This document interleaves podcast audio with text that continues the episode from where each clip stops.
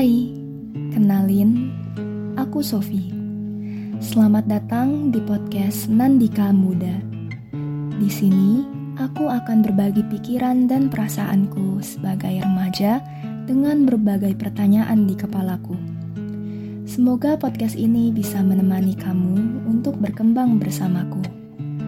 Jangan lupa dengarkan podcast Nandika Muda yang akan mengudara setiap hari Senin, Jumat, dan Minggu hanya di Spotify.